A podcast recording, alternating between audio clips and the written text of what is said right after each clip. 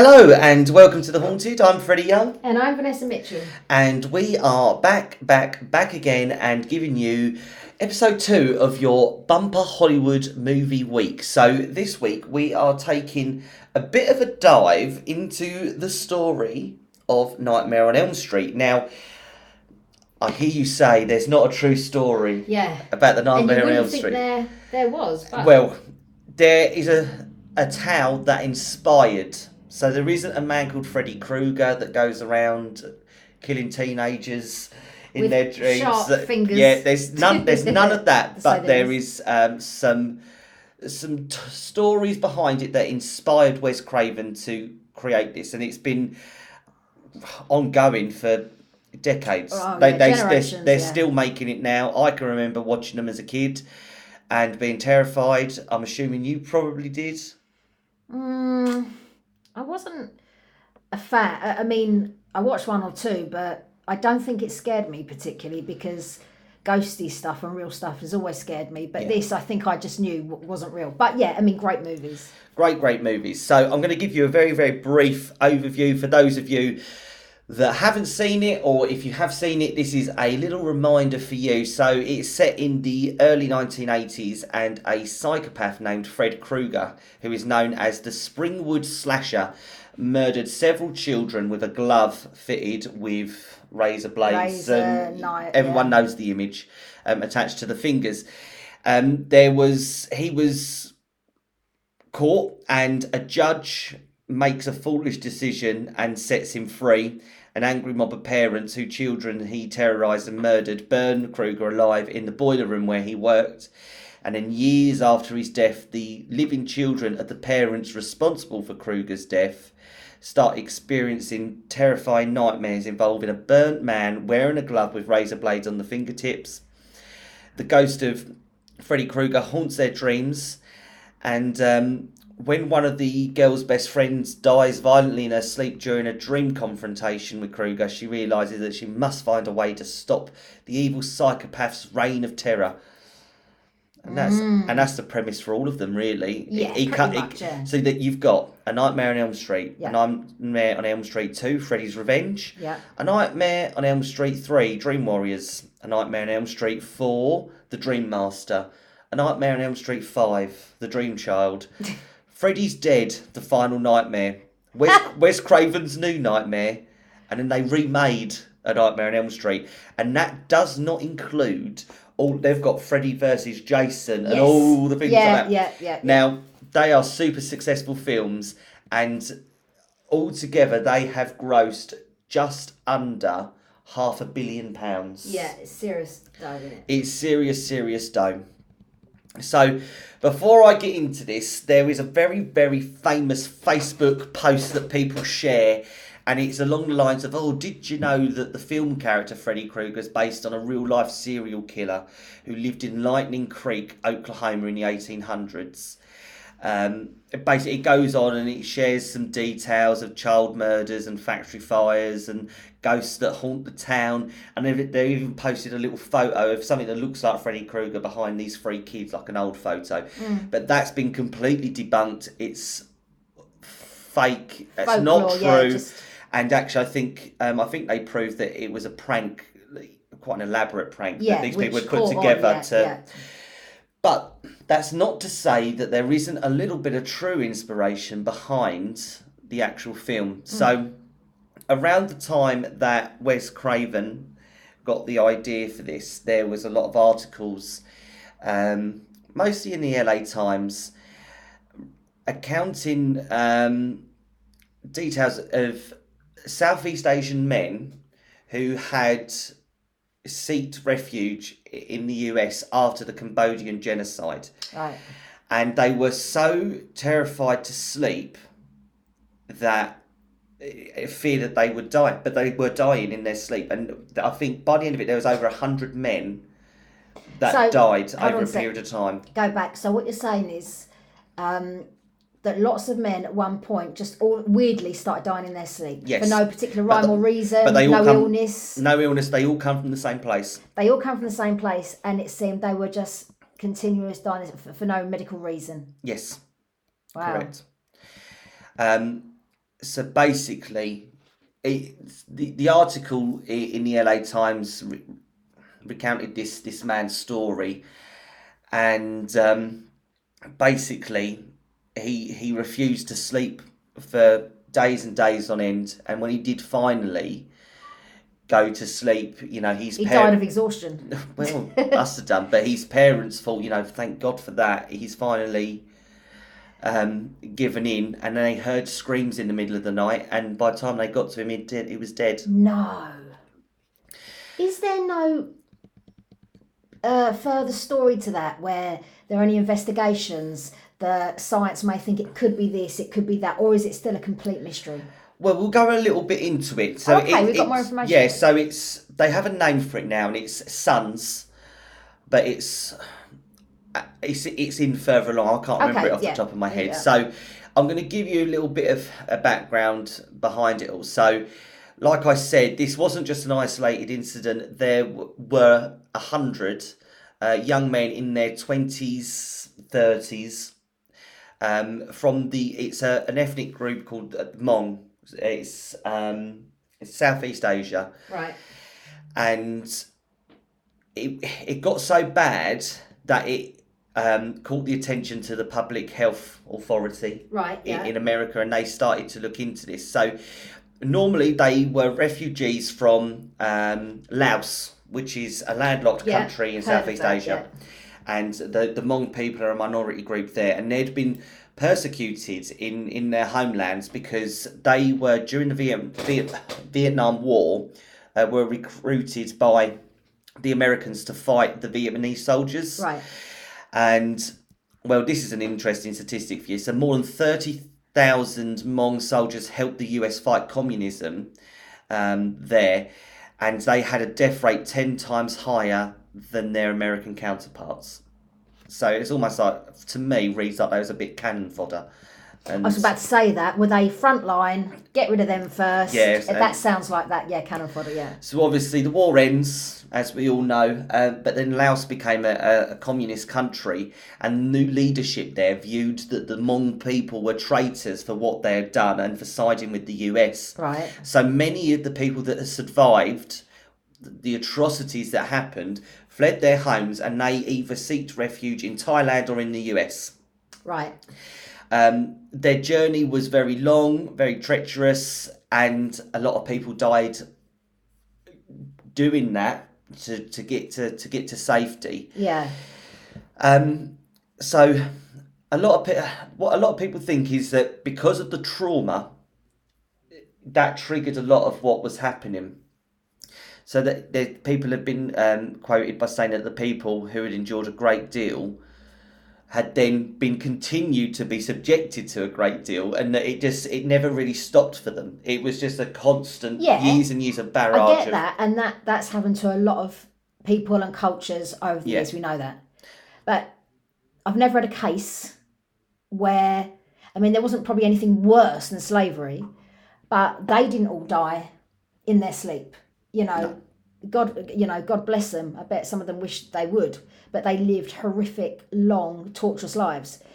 So, although these people you're saying had also very hard and you know and horrific lives, I've never heard of anything like this where they all just died in their sleep without any known disease, without any. I mean, we know people died in their thousands of typhoid and cholera and TB and but that's a disease, things. isn't it? It's a disease. And so, but to, to be not diagnosed with anything at all. and these are they're, they're all you know fit healthy men they're all young so they're like They're like young I said men, yeah, 20s because they fought the 30s war. they're Yeah, in their yeah. prime Yeah. uh, so obviously this starts to pick up and it, it starts to grab even more headlines and you know there was headlines such as uh, mysterious fatal malady striking Hmong men and night deaths of Asian men unexplained and that was all throughout the late 70s early 80s um, And this was in the 70s and the 80s? Yeah. No. Well, Yeah. that was only 10 minutes ago. Yeah. In history, really.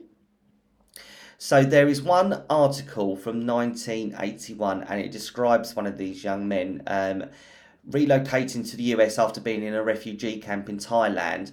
But shortly after settling into the US, he died in his sleep with his wife beside him. and he had was the fourth man to die while sleeping in nine months of that year, and the thirteenth nocturnal Hmong death of that year. Mm. So it's it's it's all very very strange. So investigators could find no medical explanation for the deaths. Yeah, and we're, we're talking about the 80s here, Yeah. not 200 years ago. But what they did, they yeah, so they tried to say that um, the deaths were a result of complications of being exposed to nerve agents and certain chemicals during the conflict.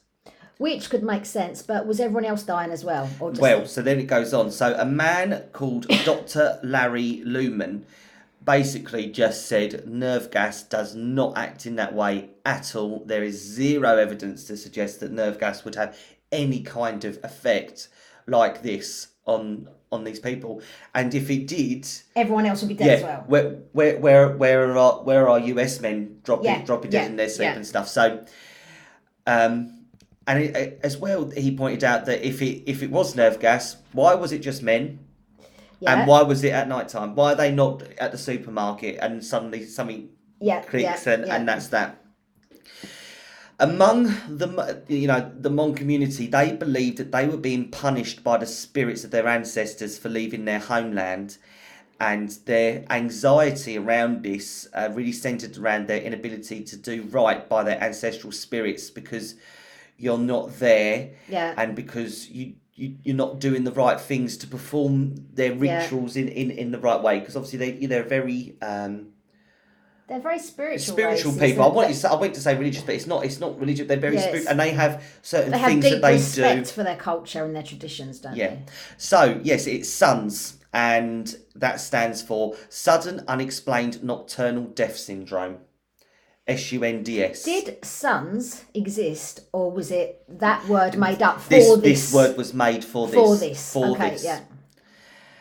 Um, So that's interesting. So they've put a scientific word to this syndrome then. So it's sudden unexplained nocturnal death syndrome. Yeah. So obviously it happened in science because they've even Yeah, uh, well, named it's, it. it's been investigated at length by the Centre for Disease Control, but they do not have an answer. Wow. It isn't that a strange remains unexplained.